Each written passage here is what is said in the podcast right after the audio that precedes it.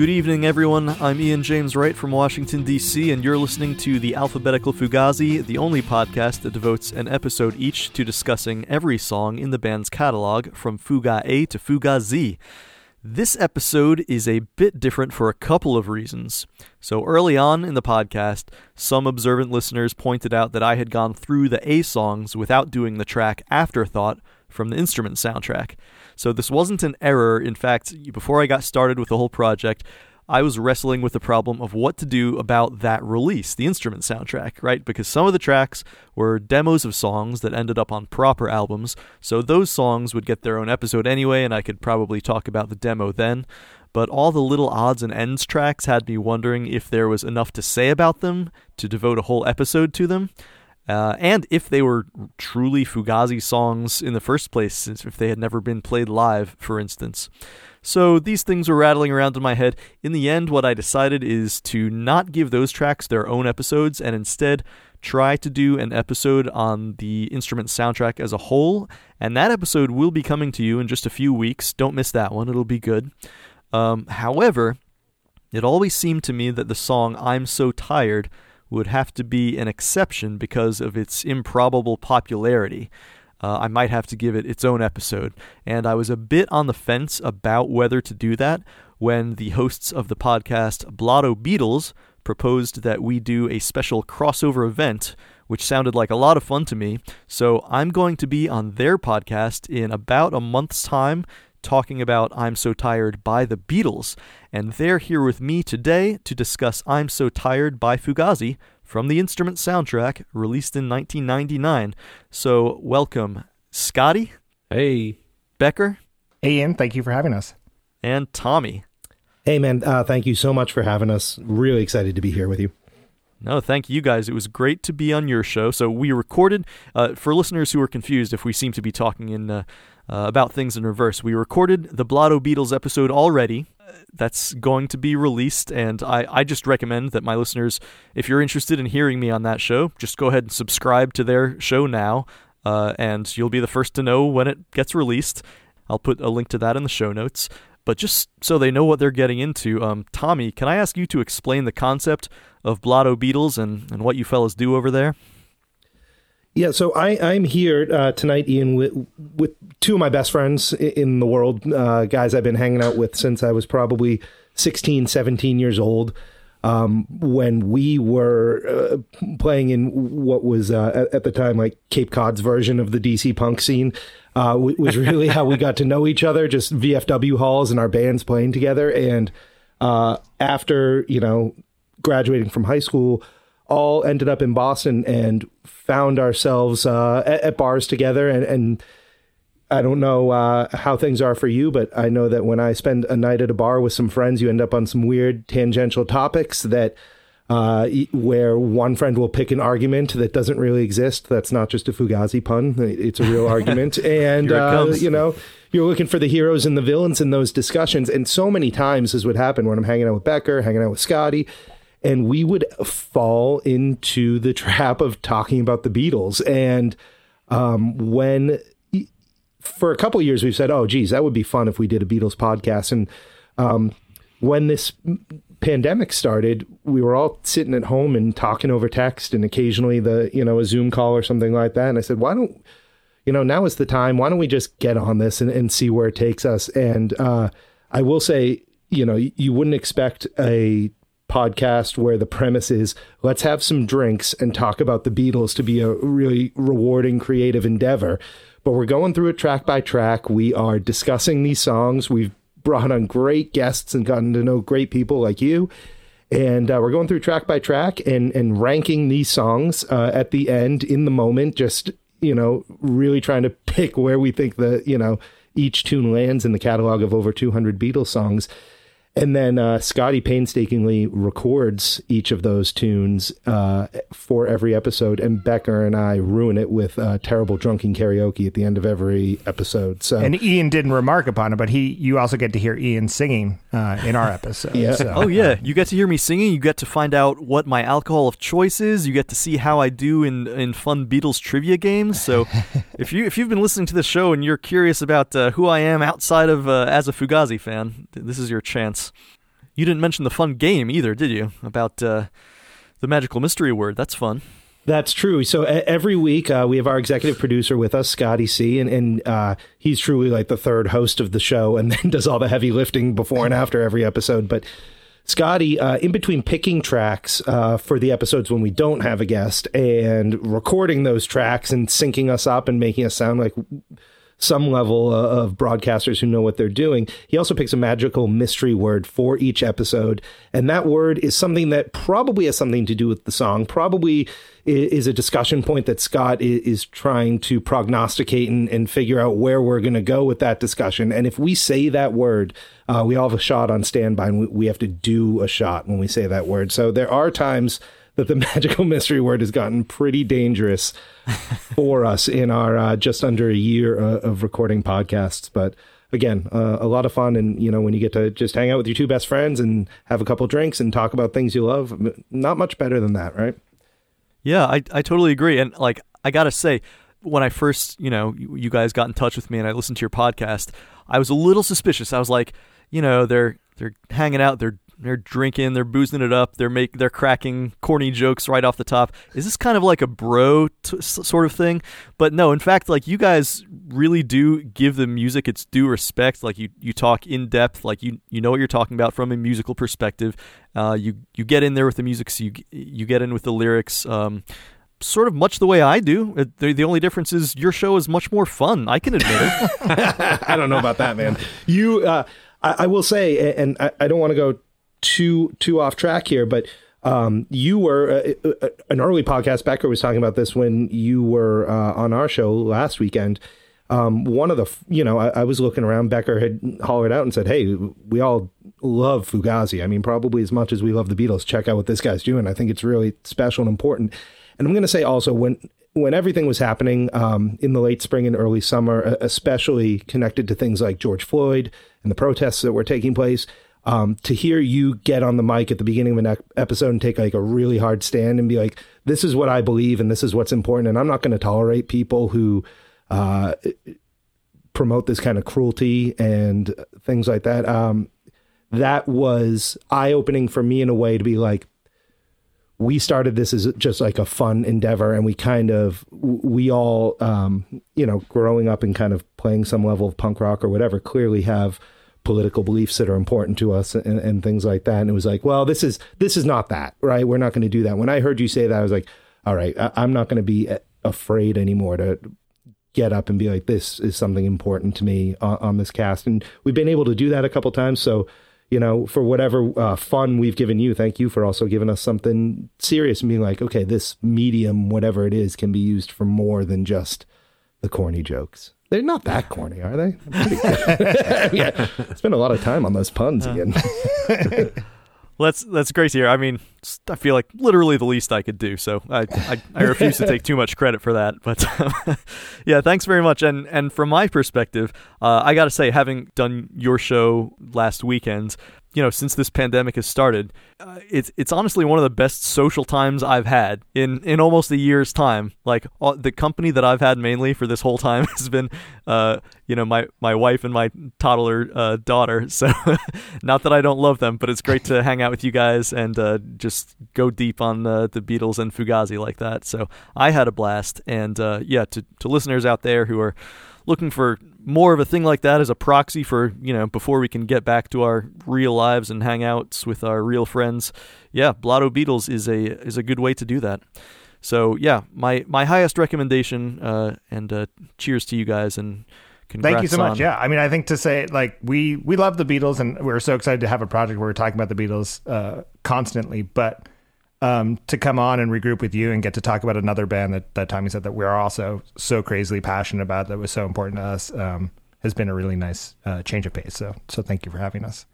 And I really thought, I, do you think you yeah. said it in the upfront? I thought that when I reached out, I was like, oh, we're probably grabbing like a slightly lesser track in the Fugazi world. I was like, you know, you yeah. are, uh, you've got some heavy hitters. You've had some great guests that are, are certainly I mean, I've been uh, I've been front row for Fugazi, so I've been pretty close to Fugazi. But you have um, you've really had some insiders and some folks that are, are, are super close to the band, and so I was like, oh, well, we'll talk about you know, I'm so tired. We've got the Beatles tie-in, and then we spoke about a little bit last week. I looked at the you know Spotify has this as basically their second uh, highest listened tune. I think someone Yeah. brought that up, and like that blew me away. I, I really had I had no idea. So uh, thank you for giving us these uh, this real estate. Yeah, yeah, that's pretty wild. Um, I guess before we actually jump into talking about "I'm So Tired," do any of you have uh, anything you'd like to say about? You know, usually I, I, I give my guests a chance to say how they got into Fugazi, or if they have any stories about seeing them live or anything like that. Um, anybody have something to say about your experience with the band uh, before we jump in? Yeah, for me, my first exposure was I was a um, eighth grade or a freshman in, in high school, and I was in a uh, film study program with older kids, uh, with seniors at school. And we were working on a film project, and they cut. Uh, it was very much ended up like sort of a, a Reservoir Dogs uh, ripoff, really. But they cut the first scene to Waiting Room, and I had never heard Fugazi, and I had never heard, um, certainly never heard Waiting Room, and that just I don't know. Like, I mean, clearly, I think everyone has probably had a real reaction to waiting room, so it's not. Uh, it that's not special in that moment alone, but um, that sort of blew me away, and I dove into Fugazi intensely from there. And then um, a couple months later, I started a band. I grew up with um, Ben Koller, who now plays drums in Converge, and we had a job. At, uh, we had a band in high school. I was over his house one night, and he was playing the Minor Threat live at 9:30 Club video um, on VHS, and I had never heard of Minor Threat, and so it had destroyed my world completely. That this dude Ian was in Minor Threat, and then had eventually become uh, Fugazi, and then uh, really I just kind of strapped in from there. I think I got the chance to first see Fugazi um, in '96, and, and there probably hasn't been a live band that has lived up to it since then. Yeah, for for me, um, Ian, my story actually is maybe I, I came in and Red Medicine, which I know you've talked uh, a, a few times. That was the, the entry point for you, and I was a freshman in high school, and uh, a guy that was a year older than I was. We were talking about music, and he knew that I was starting to. I, I was playing drums at the time and starting to, you know, I grew up in a situation where it was. Uh, I decided I was in a band, and then I started playing drums. So uh, I, I was really figuring that stuff out, and he played guitar and stuff. And so we were talking. He was like, "Oh, you should check these guys out." And the way he described Fugazi to me was, "They're a bunch of weird old guys, and they're kind of funny." Which is like how I might describe like Built to Spill or Ween, you know. like I, I don't know that that's the description I would use for Fugazi. And so I went. I don't out think I knew they were funny until Instrument. right. Yeah, You know, Um, and, and so I went out and I bought Red Medicine, uh, you know, a couple months later when it came out. And on that same day, I bought Shudder to Think's Pony Express record. Um, and, and so that's like, you know, life changing day for me right there, of course. And I'll be honest, like the Shudder to Think stuff hit me way harder than the Fugazi stuff initially.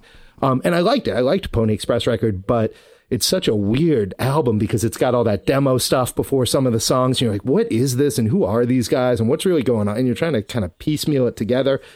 Um, moving to Boston a couple years later, I remember I was hanging out actually Becker with one of your roommates at the time. Uh, one night, and he, he was talking about Fugazi. I was like, "Yeah, I mean, I like it. I, I have Red Medicine. I have 13 songs. I, I I don't know though. Like, it's not grabbing me the way it, it, I think it grabs other people." And he was like, "Go out and buy it in on the Kill Taker. That's what you need to do." And so the next day, I went down to In Your Ear and I found a five dollar used copy in on the Kill Taker, and I threw it on. Was like, "Oh my!" Just blew my fucking mind, really. And then to go back to Red Medicine after that and be like, "Oh, like you see the progression and you see you see the way these guys grow as a band, like get friggin' better every single record." It felt like. And then you know, a couple years later, the argument comes out, and uh, at, at that point, um, so you, you know the, it just it, it changed everything for me you know and and to discover them at first at like 15 years old and then like really dive in at 20 years old when i'm you know you're on your own and you- you're trying to figure out uh what your life is going to be. I, I think you know it's just preaching to the choir here right? Everyone Yeah. that's listening to this podcast already loves them. And, and red medicine is probably still to this day my favorite fugazi record i think. Although I do have to say, like, I couldn't blame anybody who prefers Pony Express record to Red Medicine or, or, or any that record's Fugazi so release. great Like, isn't it as much as I love Fugazi, like, I can't fault that choice. That is an amazing oh my record. God. I still shudder to think that. I mean, they were huge for me in high school. Huge, huge. And you know, it's so funny. I, without understanding like really punk, without understanding Dischord records and Ian MacKaye and like this whole, you know, movement that's kind of taking place. I buy these two records not realizing that like I'm buying uh, the record of a band that was on Dischord and kind of was like, well, screw you. We got the major label deal. We're going to go over here. And like, you know, that, that DIY aesthetic is kind of out the window at that point. But uh, uh, I love Shudder to Think. One of my favorite bands still to this day. Yeah. How about you, Scotty? Uh, any uh, Fugazi experiences, stories? I came to Fugazi a, a bit later, honestly. Um, I was way into more of uh, like as a teenager. Uh, in the teenager times, I was more into like the LA SST scene, and I didn't really even know who Fugazi was until I was an adult. And I, I'm sure Tommy or Becker played him for me, and it it hit me right in the wheelhouse for sure. I I love their honest energy and just the total like control of their emotions coming through their their instruments and I I've loved them since for sure. I wish I was younger when I found them, but you know, we have our own paths. And like Tommy was saying early on, and uh, Scotty was alluding to, it, but we we all played in bands growing up. We grew up on on Cape Cod, um, Massachusetts, and I think we really tried to echo everything on sort of the little bites we could learn about what was happening in DC and and certainly what was happening with, with Dischord and, and and anything we could catch with Ian talking about something back. We didn't have the the internet accessibility to sort of him that we have now. Um, so whether it was myth or, or rumor or whatever we could find, we were like, oh, this is this is how they're doing it down there. Like let's let let's try and make something happen here. And um, I think we had a good couple of years with it, and, and certainly it was amazing for us to to I think grow up in that. You know. Yeah, I don't think I knew what a scene was, but I knew we had one. You know, like and um, it, it it still to this day affects me ha- having that as, as, a part of my youth and like a DIY way of doing things and, and forging your own path and making your own decisions. So. So, Ian, once you wrap up this podcast series, if you want to do a series on our band, it's it's fine. We'll, we'll yeah, we'll let you. the Cape scene in the nineties. I mean, You've probably heard of it. you guys have uh, an archive of zines I can pour through. There's a pretty good Facebook group, actually. Well, yeah. Today, as we said, we're talking about "I'm So Tired." a song from the instrument soundtrack and a song that has like sort of a scene devoted to it in the film instrument where the band is is like listening to this demo in that instrument scene by the way in case it's been a while since our listeners have seen it they're listening to it and they bring in a drum track as they're listening to it uh, and so you can sort of hear what it would sound like with drums um, i guess that's the direction they were considering going and uh, afterward like the next sort of shot it shows joe lally and someone else off camera whistling the melody like mm-hmm. which is really relatable because i think a lot of people would say it's pretty pretty hooky little maybe hooky is the wrong word, but it's it's a it's catchy. It's an earworm. Yeah, yeah, yeah. Um, and uh, so this song, just as a as a little bit of background, I found this snippet from a live Washington Post online Q and A session from uh, August twentieth, nineteen ninety nine. There was uh, somebody from New York, New York, said, I was certainly intrigued by your piano piece on instrument, I'm So Tired. Was was that a rarity, or have you written more songs like that one? Might you ever record a studio version of the song, and how long have you been playing piano? And Ian MacKaye responds. He doesn't answer all those questions, but he says, uh, quote, I consider the piano my main instrument and have been playing for as long as I can remember. It seems to me that I might have come up with something resembling a song as early as four or five years old. I'm So Tired was a song I wrote for possible use by the band and recorded it as a demo. The band never used it, but it ended up in the movie and soundtrack because Jem, the film director, shot a scene of us listening to it. End quote. So um, hmm. That's my little intro that I have to do. Um, as, as we've said, it's sort of rocketed to fame in an improbable way. It's um, yeah, it's way high up on the list on Spotify. If you search uh, on YouTube, there are like hundreds of people covering it. Um, yeah. Maybe maybe the most famous is Jenny Lee of the band Warpaint, but also multiple people who have been on this podcast have covered it. Adam Davis of Gnarboots uh, did a great cover. Cole Pepper, uh, who I just had on the uh, the Hello Morning episode, recorded a cover. So it's like it's it's definitely I would say the most covered Fugazi song. So um, I guess we can uh, we can sort of take it from there. Um, uh, any of you want to jump in somewhere with something you'd like to say about, say about the music or the lyrics or whatever else? Yeah, I mean, I think part of your lead-in is is pretty intriguing. That that Ian would would raise his hand a bit to say that this is part of his method because it what this song hints at is is is awesome, and whether it's a full ever became a full Fugazi song or, or what its potential could have been, but for me a little bit it's exciting to be like what else in this vein exists like what other fugazi ian piano recordings are out there you know i mean clearly we haven't you know there's there's clearly plenty of demos i think that haven't seen the light of day as like an official release but um is there a lot more of this and and you know that's pretty intriguing Yeah, and I have no idea about that. It's funny that they Fugazi's divin, dived, doved, divin so hard into the uh, the the live archives, right? Like that, you, you can go on, you can buy, you know, and I only got to see Fugazi one time, um, and, and I can go buy that show, you, you know, and I like that's amazing. But we don't have that sort of process or demo version of them throughout their history much, right? It, it, we have that original four song uh, demo that came out a couple years ago, and there's, you know, we've all heard, uh, I'm sure some of these Albini mixes from the original In on the Kill Taker stuff, but there's got to be so much more, especially with the amount that we know that they practiced and got together, and I, they they played in a band as a job. That was a 40 hour week thing, whether they were touring or practicing or writing a record, whatever it was.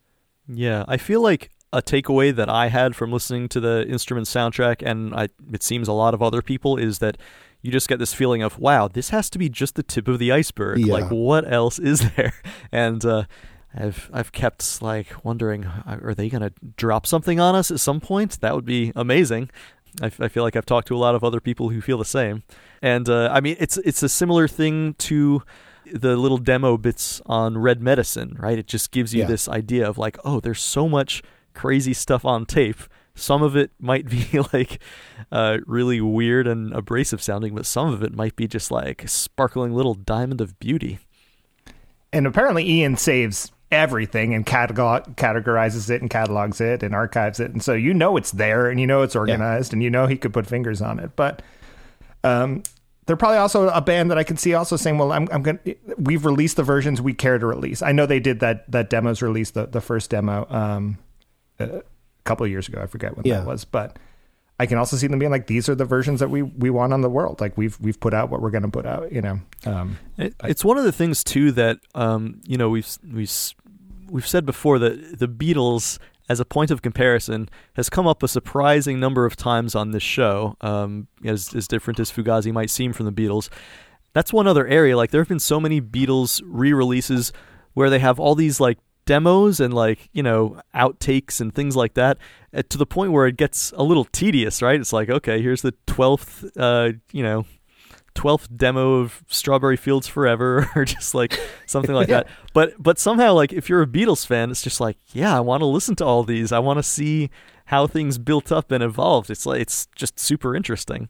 I, I do think in the song here, what I felt w- when I was listening back to it m- more over the last week or two, to me, this is such a precursor to where Ian gets um, at the end of Fugazi, you know, and, and then even even into the evens.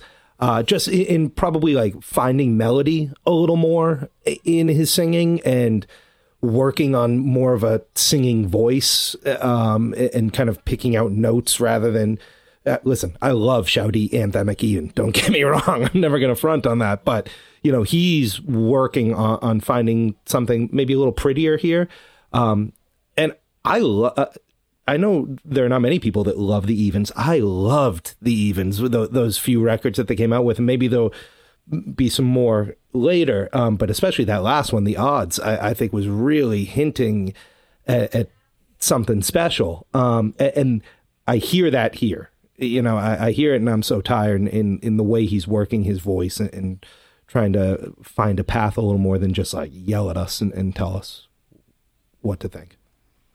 Ian, do you have any thoughts on why this tune is like sort of next to Waiting Room in in listen, you know, in in listenership? You know, Yeah, that did blow my mind. Like I was Yeah. legit surprised about it. You know, It would be more understandable if it had been presented to the world on the sort of the same level as some of their more what I would what I would have assumed were better known songs. Like, yeah, it's it's so weird that for a track buried in the middle of a soundtrack to like this weird documentary art film about Mm-hmm.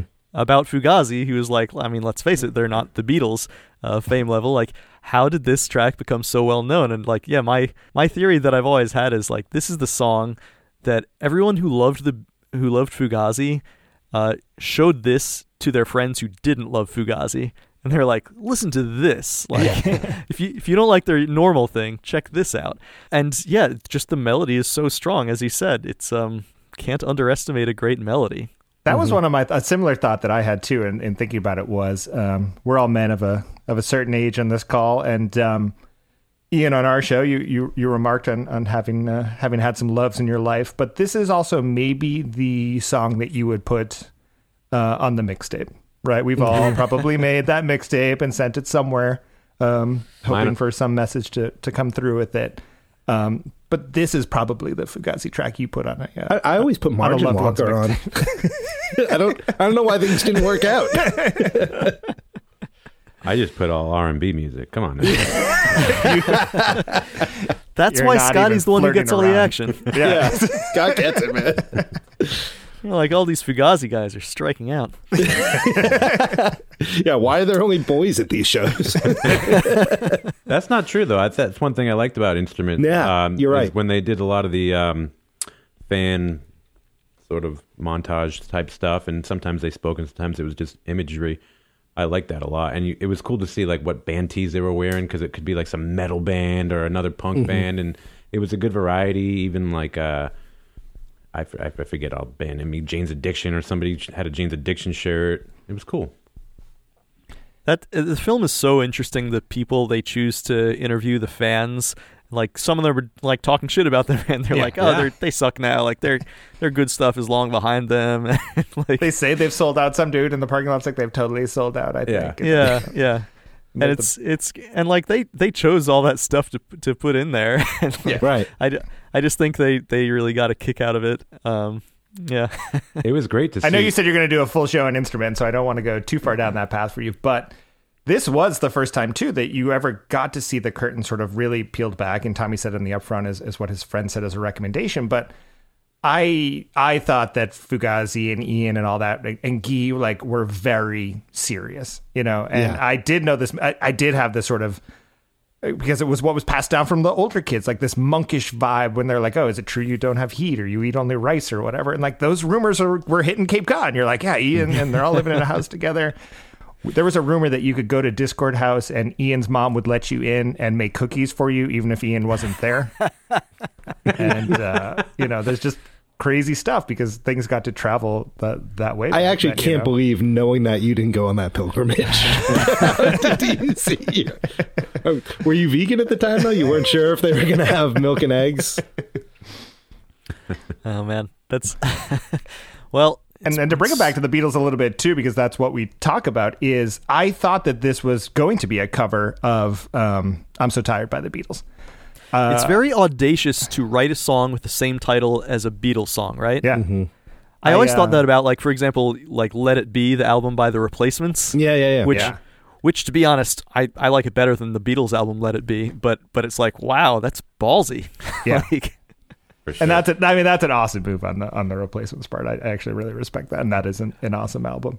Um, but I had only I saw the track list for this, and so I saw "I'm So Tired" on there, and then I'd heard the rumor that there was a sort of piano Ian only song on here also. Like someone was talking about that before I had listened, been able to listen to it, and so I was like, well, they covered the Beatles, and then there must be an Ian piano song. Like that's instantly what I thought. But have Not you guys true. talked on your show about um, any other other bands who have written a different song with the same name as a Beatles song? It doesn't seem to be like to be that common. is there another Polythene Pam? I'm not sure if there is.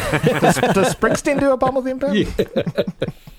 I I looked up this uh, a little bit. Apparently, so there's a song called "Don't Let Me Down" by uh, Chainsmokers, which is actually like on pop radio now. I think. Wow. Don't let me, don't let me, don't let me down.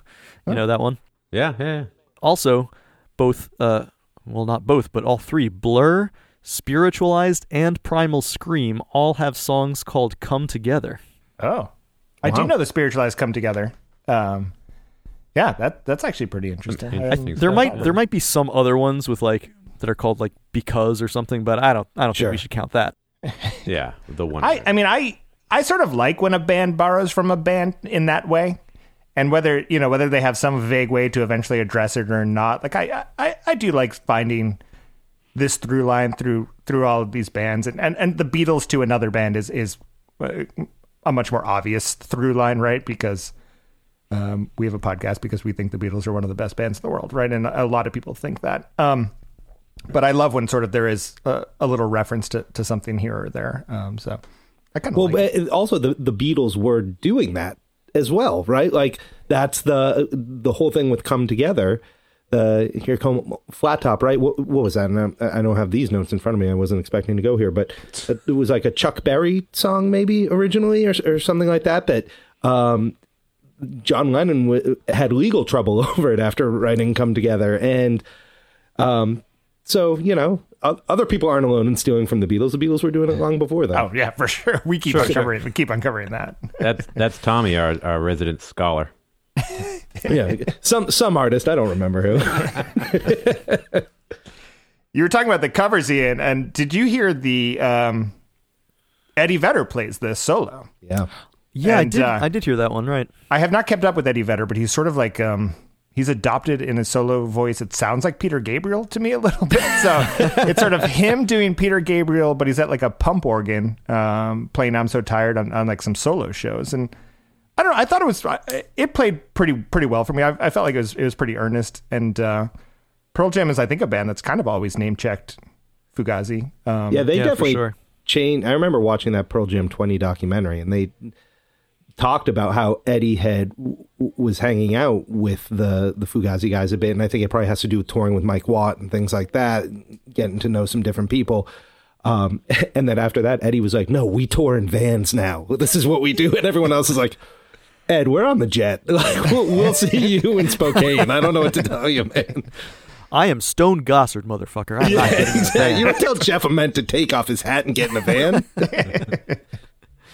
Shout out to uh, to uh, the Live on Four Legs podcast, by the way. I think his name is John Farrar, uh, who's who was a guest on this show. Uh, he he probably has a good answer for how many times Eddie has done this. Uh, I wonder. I wonder if it was just like a weird one-off that we all saw, or it's, if it's like a thing he he regularly pulls out. Has Pearl Jam become like the the Phish for us and people of our age or something like that? Because it's uh, uh, you know, I don't I don't want to riff on the, this this guy's podcast. Maybe he already has this angle, but um, We- it just we seems like about that's where it's taken Yeah. off to in a way where it, they, people have set lists. They count how many times they've played these songs and all of that. I And- heard someone once say they are the Allman Brothers of our generation, which seems pretty spot on. that is a, I mean, I mean that's certainly way more complimentary than than, than for me to, to call them the Phish of our generation. So I did not mean that disparagingly, but I think it disparagingly. to pick up a, a thread you dropped a little while back there, um, this song, listening to this song and the Evens, really makes me just like muse over the possibility of Ian MacKaye, like if he could have been a pop songwriter in a more classic vein, like a like a mm-hmm. Burt Bacharach type. As a singer, maybe his voice is too idiosyncratic to be like successful there, but like I feel like he could have been a songwriter who like yeah, would if he write was like, "Hey, for other you'd people. make a great cop," da, da, da, da, you'd make a great cop. that would be amazing. Yeah, But for yeah, sure. like I I- think this shows off at chops that you didn't expect, which is why it is so exciting. And then you, you're you're like, well, like we were saying, what else is is out there that that sounds in this vein, and, and what else has he done, or what else what else could he do? Except he's done so much great things. Why does he have to do anything else for us? You know, and he keeps doing great things. You know, uh, we demand more. yeah. it's not enough that he gave us a record this this past year. Um, we just we still need more from this guy. I really love the vibe, the demo vibe, the sound of this recording, the Yeah. bass, the bass notes on the piano. You can really feel like you're in the room, like you can hear the squeak of the imperfections, and oh my god, that, it, that's great. It sort of seems like a slightly out of tune piano Yes. too, right? Oh yeah, You know? it's very Perfectly out of tune. yeah. That's it happens, dude. Yeah, That's what's great about the the Warpaint version, the Jenny Lee version, is it's just um, I think it's just bass, and then drums come in at some point, but um, or it's mostly bass. Um, I am happy that Fugazi left the drums out. I I remember the part from Instrument where they they bring the drums in, and it's like, eh, maybe not. Yeah. Well, it's funny because like when I think of Fugazi, right, I, I think of the the interplay of Guy and Ian, right? Whether it's vocally with the the more bassy sound of Ian's voice and the the more trebly sound of Guy's voice, or the same with their guitars and how Ian's playing that chunky SG and, and Guy's playing the Rickenbacker, but then also the interplay uh, of Brendan Joe with like that rhythm section is nothing compares to it. And so like when i when i think that those are the special qualities about fugazi to me and then to be like oh this is the second most popular fugazi song that's a piano demo i'm like huh what am i missing yeah, like if you got someone to this Fugazi show by playing them this tune, Ian, uh, I don't know what they would think after that. You know, Yeah. Yeah, I mean the other element too, since you bring that up, is about why this song is so widely covered and such. Is like so. Not only is there a great melody, but it's like so. Imagine trying to cover a different Fugazi song, like a more quote unquote Right. typical Fugazi song.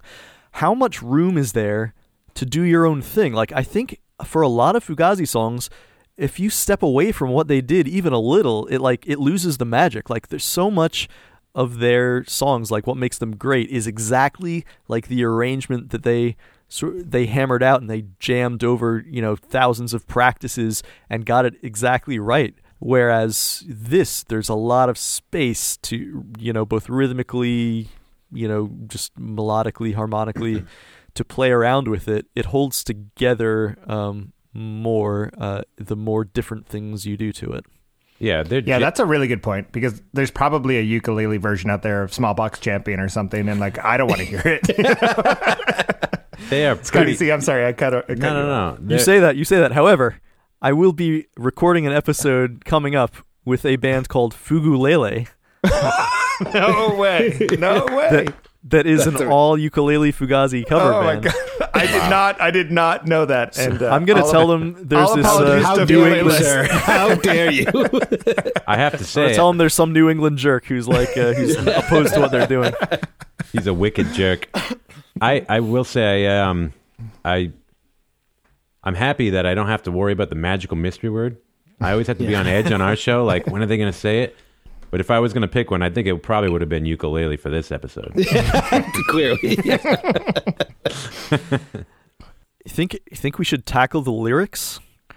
Oh Yeah, yeah I would love to, to. I would love someone to go first. I'm I'm more of a Don Cetera kind of guy. I'm not really a lyric guy, but uh, I'm more of an instrument and music guy. I will say Fugazi is pretty uncoverable. I know I'm going back to a, Yeah. a previous conversation a minute ago, but um, we let you guys do some lyric stuff. I have them in front of me though. Ly- lyrically, you know, if we're talking about maybe a comparison between the the Beatles, "I'm So Tired" and the the this Fugazi tune, like they are both so world weary. You know, i- i- is the the tone I get here. Like John Lennon in in the the Beatles one is finding uh, an obsession with Yoko Ono that he doesn't know how to address. He's he's got a wife and kid at home. He's in India. He can't sleep. He can't even have a drink to try and put himself down uh, because he, he's at this retreat with the Maharishi, and he's just clearly up in the middle of the night spinning when the, these lyrics kind of pour out of him. And the Ian one to me is, you know, there's Ian chooses not to have the drink, but then uh, outside of that, that that similar tone of just like a world weariness and uh, uh, like I don't know if we would say a depression. I don't know if he's talking about himself, or if he's writing about someone else. Um, but that is the the main tone I pick up from the lyrics. I heard that Ian also thinks that Sir Walter Raleigh is a stupid git. So we're good there. I'm sure he thinks he is. Um, yeah, that's true. I was, and as as weary as Lennon's uh, song is, there is like that kind of positive spark to it. Like, I mean, you know, even though he is married, uh, there's that thing that he's like he can't sleep because he's obsessed over this new love in his life. Whereas, yeah, the the Ian MacKaye take is it's so it's much more like resigned, defeated, isolated, Yeah. possibly even suicidal. Like you could read this as a suicidal song. Oh man, Right? I have that the in my bat. notes. Yeah. Suicidal for sure, in a way. It doesn't seem like a very Ian MacKaye thing um, to to write about. seems So like I don't know if that was his intention. about checking out. It, it seems to be the vibe, you know. Yeah, But it also has what I would almost say is one of Ian's most playful lines, right? The uh, uh, the sheep are counting me. Like, is there a more playful Ian line Yeah. in a Fugazi tune than than that? You know, um, that it, that turn of phrase is not like what what he writes about, you know, or typically I think. this little piggy went to market. Soon they're kicking out everyone. yeah, Cash out. Like, Yeah, yeah, that's yeah, yeah. playful. I guess. Yeah, that's Yeah, playful. Yeah, that's you're good. right. Um, yeah. So, guys, what do you think? Th- I'm so tired. Sheep are counting me. Does this line actually make sense? Yeah. 'Cause- No, So d- doesn't doesn't it imply that the reason you count sheep to get to sleep is because sheep are tired? So that's why you count them, but instead I'm so tired, so sheep are counting me well, to get have to you sleep. made them hop over the fence for so long that now they are tired and need to go to bed? You know, uh, and they're like, "I'm punching out here, man. I've I've done my job." I never knew the sheep could see me. They break that fourth wall. They Oh, I thought this was a one-way mirror. I, uh, the vision of sheep and Ian jumping over a fence, I think, is pretty funny. So I, I like that this evening. But this song, I also uh, it, it had a couple sort of image imagery to me, and I don't know that Ian ever addressed it or if it's ever a real thing. But the sheep are counting me thing, it certainly made me think about Minor Threat and their logo essentially being sort of the black Yeah, sheep. And definitely. I don't think that he would necessarily make that call back or whatever, but I think there's there's an interesting angle here. But I I really do think after spending some more time that this song is maybe a little bit of a response to Waiting Room, and very much in the line where um, I have to go back and make sure I get it get it right here. But he says the the final lines basically, "No more patient. You can write that down. It's all too crazy, and I'm not sticking around." Right, like. Fugazi essentially kicks off with Waiting Room. Like Ian tells you he's a patient boy, and then we wrap this tune by being like, "Yeah, I'm not sticking around." You know, uh, no more Wow. patient. You know, I. It doesn't feel like coincidence to me. Wow. Yeah, that's that's very interesting because yeah, the whole waiting room is about you know just hating the feeling of being idle, right? Yeah. Like Ian wants to get into the scene, form a new band, get out there, make Yeah. more music, and yeah, this is the counterpoint to it is like I'm working too hard, you guys. Like I am exhausted. Yeah, Um, yeah, I've I've listened to interviews with him before. I, I think even now, like you know, after the Fugazi years, talking about his schedule, dude, still he gets up really early in the morning. He like works all day. Um, he's he's a he seems like a workaholic type of a guy. That get, makes you tired. I, I Write a song think the, about the it. lyrics that jump out to me the most here, and, and I, I don't necessarily know what they mean, but um, he says, "In spite of everything I've learned, I hid my tracks, spit out all my air, slipped into cracks, stripped of all my cares." Like, I, I don't know how to break down meaning from that, um, but that idea of like spit out all my air, I've gi- I've given everything I can, and I, I don't know what else there is to give at, at this point of in time. Like, and I don't even care. I'm stripped of that. You know, like the, I don't think it's optimistic, guys. I'm starting to really turn that way. I don't know about you. Well, I think, and, and part of why I love your podcast Ian, is it makes me go back and, and think about and, and, and listen to Fugazi to- songs. And it, it's also actually made me really think about Fugazi lyrics in a way that I, I hadn't before. You know, I'd really sort of just wanted to memorize them so I could sing along while I was there or something like that. And maybe I wasn't taking them in. But in general, they are they are so eternal and this song works to be like this is about the last four years of having a trump administration. This could be the last four years of living in a Right. pandemic.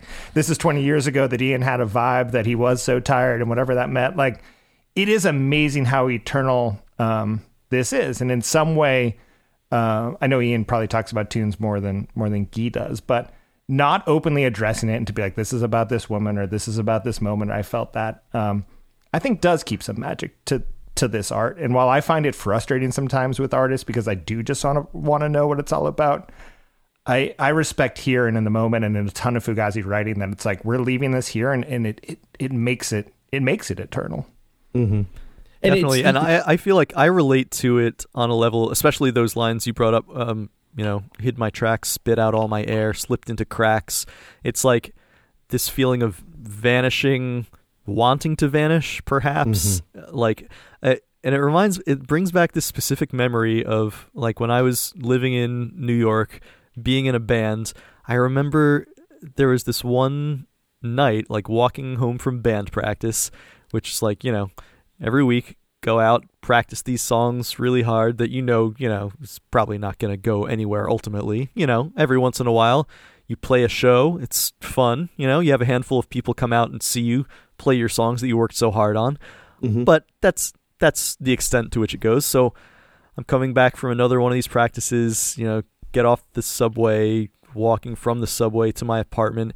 It's cold, it's winter in Brooklyn, and I remember walking past this one uh, like this sort of gap between cars and looking at the gutter and having this sudden feeling like I just want to like lie down in the gutter right here and and die.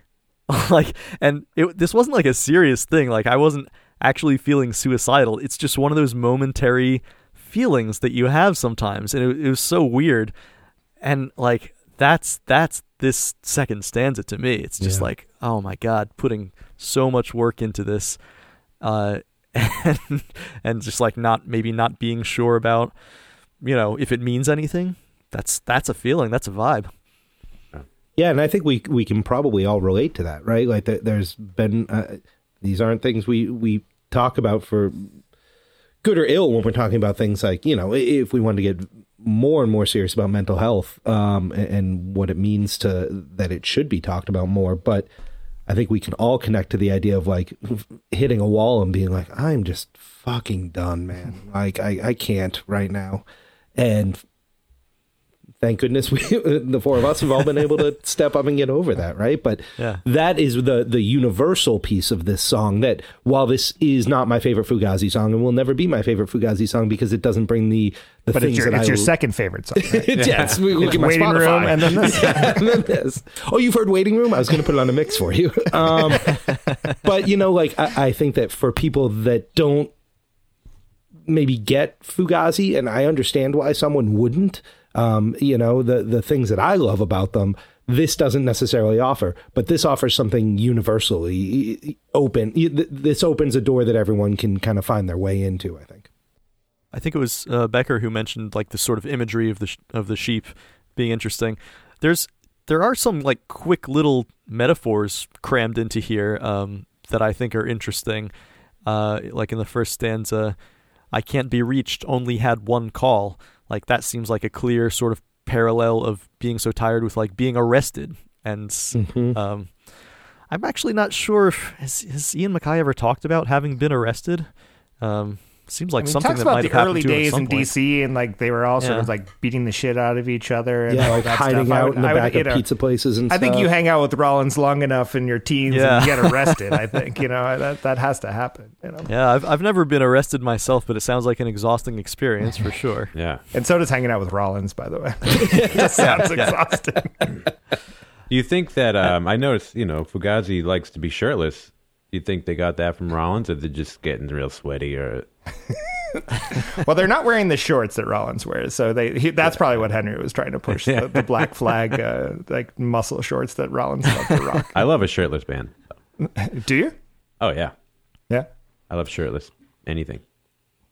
You've never asked me to be shirtless in any of the bands we've played in together. Why not? It's hard to bring up.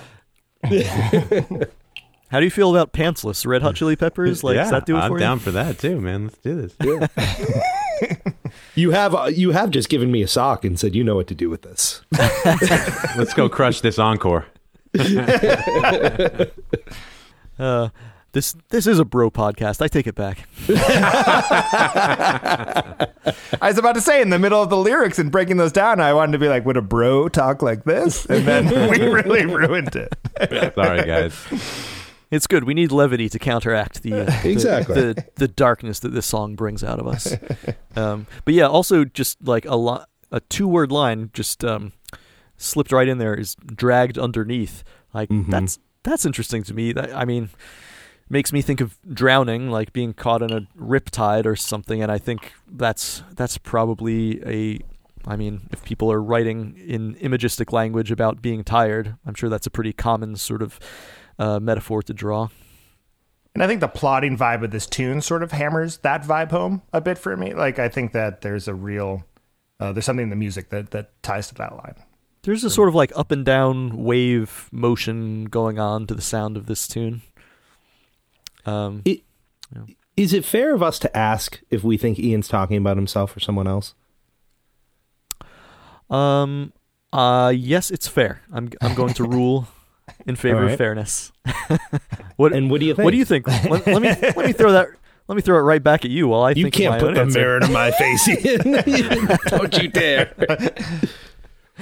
Um, I, I I always did assume that it was about him. Uh, I, Yeah. I think he tends to be a pretty autobiographical songwriter. Um, he's like he's he's written a lot of songs about himself. I think and his his sort of outlook, what he feels like his role is. Um, and yeah, so it, it all lines up to me personally. I, I, I agree Yeah, with I you think about that in Ian's songs, I think the I is is Ian without too much. You're, of you it. okay? So I was originally going to say it, it feels to me like he's trying to put himself in someone else's shoes, whether it's a story of a friend or or or something like that. Um, is the way I've always felt about it. That's a really fair point, though, Becker, uh, about that. And Ian, you said it too. Like he's so autobiographical in his songwriting usually.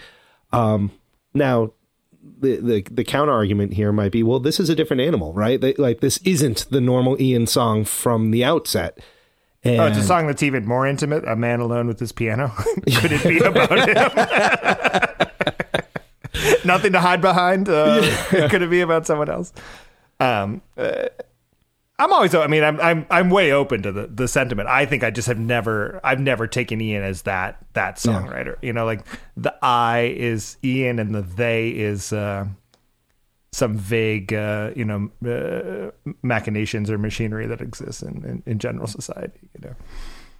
And I don't. I, I actually don't want to. That's. I don't want to oversimplify Ian at all because I, I love his songs and and I I, love Guy's writing too. Um, but um, much like the Beatles, they come together as two distinct uh, composers. Scotty C sent me a note today that we sort of were, were talking about, and that that was one of the other things we didn't hit on on the Beatles, but um, just these two these two voices that come together so so Yeah, amazing. John and Paul. respect each other in the in the, in the space. It would be super interesting. Like, not that there's any reason because they're all all the members of Fugazi are, are with us at this time. But like, it, it sort of makes me think of um, "Free as a Bird," right? Like, well, it's sort of imagining what if- what if all the Fugazi guys uh, sort of came together and and put their own uh, music to this and like made it into a quote unquote full song. Like, Yeah. that this this would Oh, be yeah. the track to do it with, right? They would have done it with this. Yeah, yeah. Yeah, I don't do know you if they would he have would got. have just put a bunch of slide guitar on it though? I don't know if they would have got Jeff Lynne involved as much, but uh, I I think Oh my god! If Jeff Lynne produced Fugazi, it would have got a much more respectful treatment. But yeah, you're right. This would have been the. Tra- that's basically what uh, Free as a Bird started with. You're, you're, that's uh, yeah. That's that's a cool take. if there's nothing anyone else really wants to say about the lyrics, I, I do like to give our friends on social media a chance to weigh in with their thoughts uh, on Yeah. the song. Um, let's see. A, a lot of people had had takes on this. Um, well, seldom careful is a person who's been on this podcast. He he um, referenced what we were talking about. He says the second best song called "I'm So Tired," and to the credit of Ian MacKaye, it's a close one. Um, we we haven't um, you know what we haven't talked about that like whether you think this is a better I'm so tired or the Beatles is a better I'm so tired but why don't you think about that and we'll get to it in the next segment uh, All right. so uh, that's coming up uh, Michael McDonald on the Facebook page says uh, it's usually in the most played Fugazi songs on Spotify and I don't get it other than the it's Fugazi but on piano how unexpected niche factor it's to these ears one of the least interesting things they've done I don't think I've ever even finished it come to think of it um, Colin Mack says, I always thought it was kind of weird one to become super popular. For instance, a lot of people who aren't familiar with the band most likely know this song and Waiting Room. Seems odd for a piano piece that was only available on the somewhat obscure instrument soundtrack. Um, Nate Dykeman says, All I know is that I hope you talk about this. He shares a link to uh, the Wugazi, the track from the Wugazi like Yes. mashup album, "Sleep Rules Everything Around Me." Um, Yep. I don't, I don't know if you guys had anything in particular to, to say about that. I had a, I had another listen to it um, earlier today. Like I, I respect that project. I just don't know that I have much to say about it. It's like, yeah, it's, exactly. the- I, I think, especially for the time it came out, it, it was. I loved listening to it. It was, you know, Yeah. it was very. Yeah, I mean, for me, I think it was great that like a, a band you love, like Fugazi, sort of someone was putting. I don't, I don't know whoever did it, if they were a bigger fan of Fugazi or Wu Tang. I absolutely know nothing about it, but I think that it was like getting that sort of play and, and anything that just sort of pops Fugazi back into my life, like uh, I'm down with. And so I checked it out. I listened to it a bunch um, at the time, but uh, I haven't, I haven't gone back because I can listen to Fugazi and I can listen Yeah. to Wu Tang and uh, do it separately. and you do your own wor- mashups. It works. Just, you're more proud of. Send them to me all the time. Um, yeah, I mean, all I, I like the final results. Um, so yeah, hat tip to to the Wugazi project for me. Yeah. Um, Jared Coffin says, This is just my opinion. I know it's not a popular one. I used to really like it. Then all these people started ripping it off on Instagram and YouTube. It was never played live, and I think it's from Ian's early years, but not too sure. Um, a lot of people should use this song to get into Fugazi, but after a while, I'd find it hard that it stays a favorite. One star for me, not for what it is, but what it's become. Uh, Bradford Reed Goodwin says, No Insomnia mix- mixtape would be complete without it, or the Beatles song of the same title. Eric Eddy says it's the one Fugazi song that my daughter likes. Um, in all honesty, I dig it. I'd like to hear the full version when the drums kick in, etc. And um, Jason Dick says it's a cool and interesting outlier for Fugazi, or uh, of at least part of a song, but I don't really think what we hear on instrument is really a complete song. It's clearly still in the demo stages, in my opinion. Pete Fraser says it's very essence of Ian harmonically. When you listen to the post Fugazi stuff he went on to do, a lot of the seeds are there in I'm So Tired. You hear the same in the demo instrumental sketch of Caustic Acrostic on instrument, which I would lay money on him having written at the piano too. And finally, Thomas Harding says, I think it's a good little demo that has been overexposed and done to death. It's also probably the most accessible song the band put out for the bulk of mainstream music fans. It's probably my favorite track on instrument, but that's not saying much because as an album, I don't like instrument, although I think it's wonderful in the context of the film. Um, so there you have it. A lot of uh, differing opinions on Yeah. I'm So Tired. As popular as it is, I think the, the real Fugazi fan base is very divided. Yeah. So why don't we talk about how we feel about this song in a segment called Ratings? Do you like me? Do you like me? Do you like me? where I will ask each of you, in the context of the Fugazi catalog, although this might be hard to put in that context, Sure. but uh, from one star to five stars, how do you think I'm So Tired ranks? And do you think it's better than the Beatles' I'm So Tired? no wrong answers, just interested in your opinions. Uh, Becker, let's go to you. Um, I do not think it's better than the Beatles. I'm so tired. That is a ten-pole Beatles tune, uh, especially as ten-pole on the White Album, uh, especially. Uh, it's a very earnest uh, John, and, and on our show we talk about it a bit, but it was very worked as a as a final product, and as as you said, and your your listeners said that this is sort of a demo and a and a sketch that we sort of get a little a little tease of.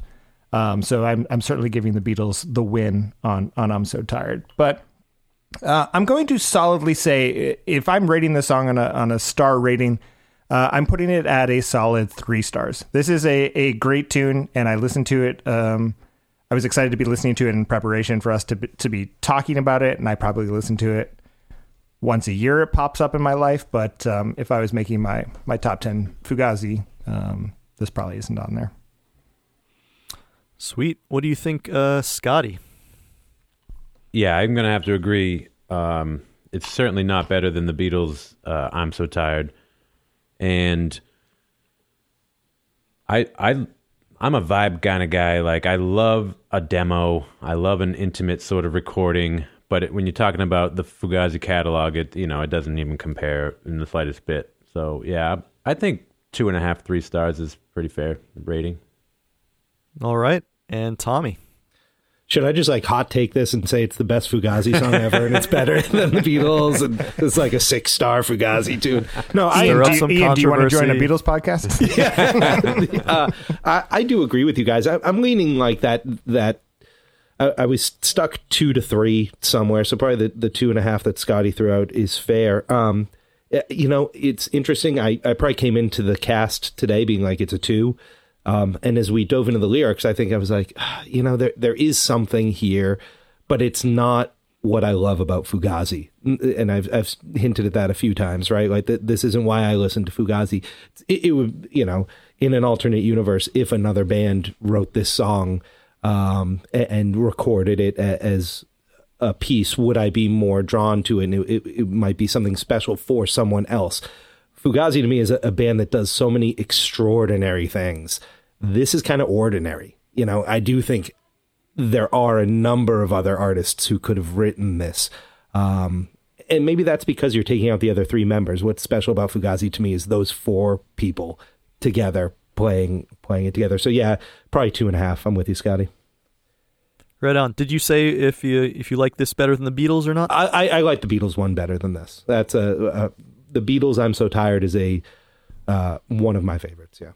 I think I'll have to bump it up a little from what you guys are saying. I think I'll go like 3.5 stars. It is a very hard thing to put in context. A more interesting question might be like, how do you rank this as an Ian MacKaye song? Like Fugazi, The Yes. Evens, Coriky, like uh, all that stuff because it's yeah, it's it's hardly a Fugazi song, right? It's only Ian playing on it. It's it's one of those things that he just sort of wrote out of whole cloth. The band didn't collaborate. It's just like it's pure Ian MacKaye down on the page.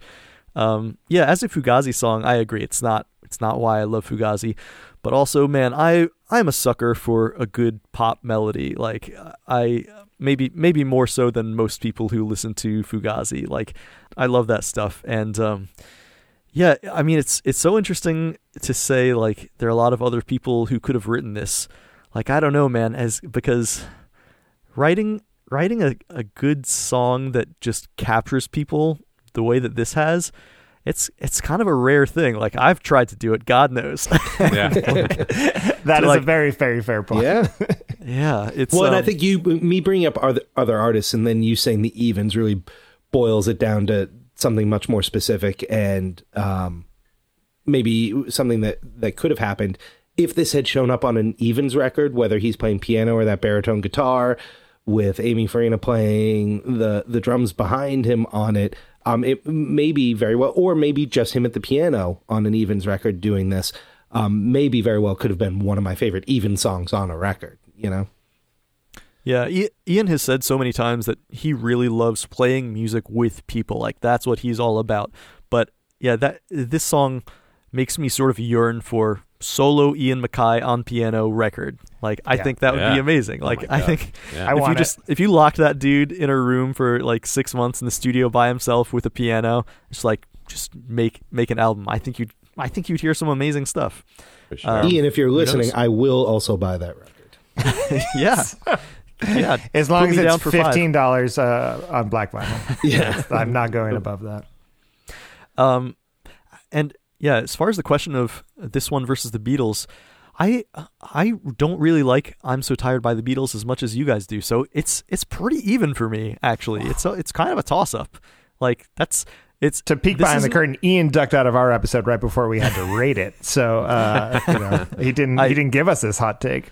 Yeah, I really chickened out. I know.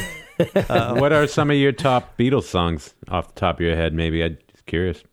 I, I should hold back some information to try to entice you guys to have me back on your podcast at Okay. some point because I know we haven't we didn't touch on who my favorite Beatle is or what my favorite Beatles album is, so um, I want to hold back a little powder. But let's see, uh, some of my favorite Beatles songs are um, "You've Got to Hide Your Love Away" is a big Yep. favorite of mine. Um, I think, um, of course, "A Day in the Life." Like, I feel like there would be no Radiohead without "A Day in the Life," for example. Like, that's an amazing song. I like "I've Just Seen a Face" and "Your Bird Can Sing." Um, I love And Your Bird Can Sing. I think that is uh, like an really underrated Beatles. That's an underrated tune for sure. yeah, but I also really love uh, Uh, not a lot of people like this one, but Octopus's Garden, I think, is a fantastic song. Like, that sort of goes to what I was saying before about being a fan of a good pop song. Love A that song, love yeah. the tune. I love George Harrison's playing on that one. Like, that Awesome. is a Yes. fun guitar song. Um, so yeah, there's there's just little. I'm I'm sure there's so many Beatles songs that I'm just not thinking of right now. No, but, that's uh, great. You know, those those are the ones that come to mind. And now let me give you guys a chance to do plugs. Um, as I said before, there's going to be a link to your website and uh, maybe a, just a straight up link to the Apple Podcasts, Blotto Beatles, uh, down there in the show notes, so listeners can just go down there and click on it. Um, but uh, yeah, any anything else you'd like to say about it? Is there anywhere else online that you can be reached that you'd like to be reached? Um, hey, there's there's a line from the song. Um, yeah, anything like that? Uh, go for it, guys. Yeah, absolutely. I mean, uh, thanks again. Thanks a ton for having having us on, and you've been you've been getting some amazing guests. So for us to be uh, to be up there with everyone, we we really appreciate it. And uh, I can't I can't wait for the Fukulele episode. And uh, apologies to uh, to Fukulele. I'm very interested. If you do have a smallpox champion, uh, I'm going to check that after this. But uh, thank you, and uh, thank you for your listeners for for for sticking around with us. Um, we're Blotto Beatles. We are a drunken uh, Beatles podcast, and we're available in, in all the places you you listen. Uh, www.blottobeatles.com, and um, we do some stuff on on Twitter and Instagram at uh, at Blotto Beatles. So if you liked anything we talked about this evening, you like the Beatles, um, please uh, please check us out. We also have a phone number, but we only had one call. You could be our second call.